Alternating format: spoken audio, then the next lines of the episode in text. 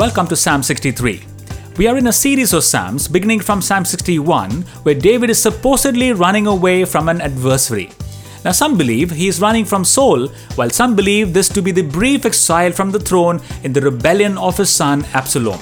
Now, whatever it may be, we know this that David echoes in for each of us a sort of cry from the heart that we ourselves can make when bogged down by life itself. And the Psalms so relatable, and isn't it wonderful to make the Psalms our prayers and pray it back to God?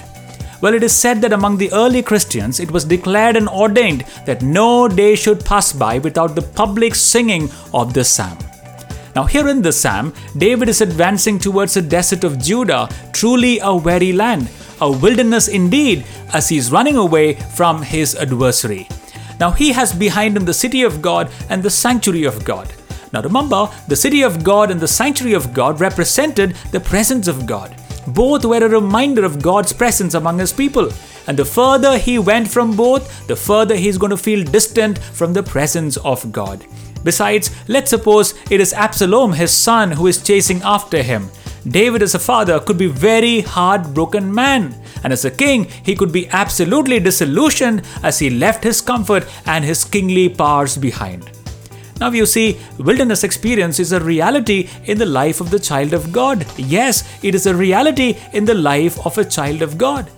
When you see anyone used of God, take them for a cup of coffee and ask them for their wilderness experience. They sure will have it. You know why? Because before God uses us, He surely takes us into the wilderness. Before He uses us, He takes us into the wilderness. Now, Moses is a classical example, isn't he? He thought he qualified to lead God's people. In fact, he tried his hands, but he messed it up, and that assured him into his wilderness. But God met Moses in his wilderness, and the Bible says when Moses was in the back of the mountain, God spoke to him through the burning bush. And here David is in his own wilderness. But did he have the presence of God? Did he have the song of the Lord on his lips? Did he have the joy of the Lord in his heart? Let us find out. First, as you read the psalm, you realize David affirms the presence of God in his wilderness. He affirms the presence of God in his wilderness. Verse 1 he says, O God, you are my God. O God, you are my God. Now, in a day when pagans thought there were many gods and each nation had their own gods, David says, You, O God, Elohim, you are my God. And he says, Early will I seek you. O my soul thirsts for you, and my flesh longs for you in a dry and thirsty land where there is no water. Now, I remember once on a trip, my colleague and I were in Dubai, and we were to fly to Bahrain. But due to some issues, we couldn't go to Bahrain, and neither could we come back to India because of a conflict with our neighboring state. The airspace was blocked, and as we sat in Dubai, really not knowing what to do, or how much we missed our family, you know, how much I missed coming back home to be with my children. But here, David is not longing for his family, but he's longing for God. He's terribly missing God and his sanctuary. He says, I have seen your glory and your power in your sanctuary, O God, and he knows nothing is of greater worth.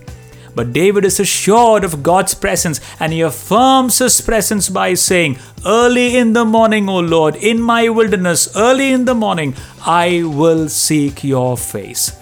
Did you know, as a New Testament believer, the Lord we worship in the sanctuary is also the Lord with us in our wilderness, for He has promised us never to leave us nor to forsake us. In fact, if we truly hunger and thirst after Him, He promises to satisfy us with His presence. For Jesus said in Matthew 5 and 6, Blessed are those who hunger and thirst for righteousness, for they shall be filled. David affirms the presence of God in his wilderness. Second, David praises God in his wilderness. He praises God in his wilderness. Now, for him, worship was restricted to the sanctuary where the presence of God was. But now he says, I will lift up my hands and I will bless you, O God, for your loving kindness is better than life. My mouth shall praise you with joyful lips. Now, instead of becoming bitter and angry at God, which I may say is a normal response when in wilderness, he chooses to worship God instead, for he's determined to praise God and to praise God vocally. You know, often we think praise is reserved for good times. No, we can praise God even in bad times because God is worthy of praise at all times. Our God is worthy of praise at all times. David thought that he would be ungrateful and rude not to praise and thank the Lord who loved him so greatly. So, may I ask, have you praised the Lord in your wilderness? Have you ascribed unto him his greatness? Let's praise him at all the time. Praise is reserved for all times, in good times and in bad times, because God we worship is worthy of praise at all times. Third, David rejoices in God in his wilderness. He rejoices in God in his wilderness. Verse 6 and 7, he says, I remember you on my bed. I meditate on you in the night watches because you have been my help. Therefore, in the shadow of your wings, I will rejoice. You see, wilderness is not a place for enjoyment, but we can surely enjoy in our Savior. Why? Because God is our help, and from within the shadow of His wings, we surely can rejoice.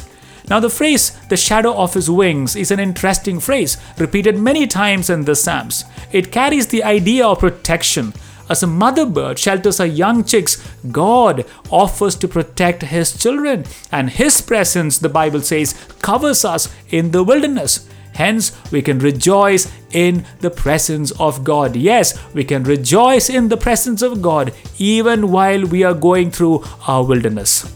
So, as we walk through our wilderness, please be affirmed and assured of God's presence. Do not forget to praise God, for He is worthy of our praise at all times. Rejoice in God, for He covers us under His mighty wings. Yes, wilderness is a dry place, but also remember it is the driest wood that catches fire first. It is the driest wood that catches fire first. And my prayer is that even as you're walking through the driest of the times of life, the fire, the revival of God will come and catch up with you. Shall we pray? God, you are my God all of my life, and in every season, you are my God. And therefore, I have reason to sing, I have a reason to worship, and I will bring you praise. No weapon formed against me shall remain. I will rejoice, I will declare, God is my victory, and you are here with me even in the wilderness. And therefore, O God, I will be affirmed and assured of your presence. I will not forget to praise you. I will rejoice in God, for you cover me under your wings. In Jesus' name I ask, Amen.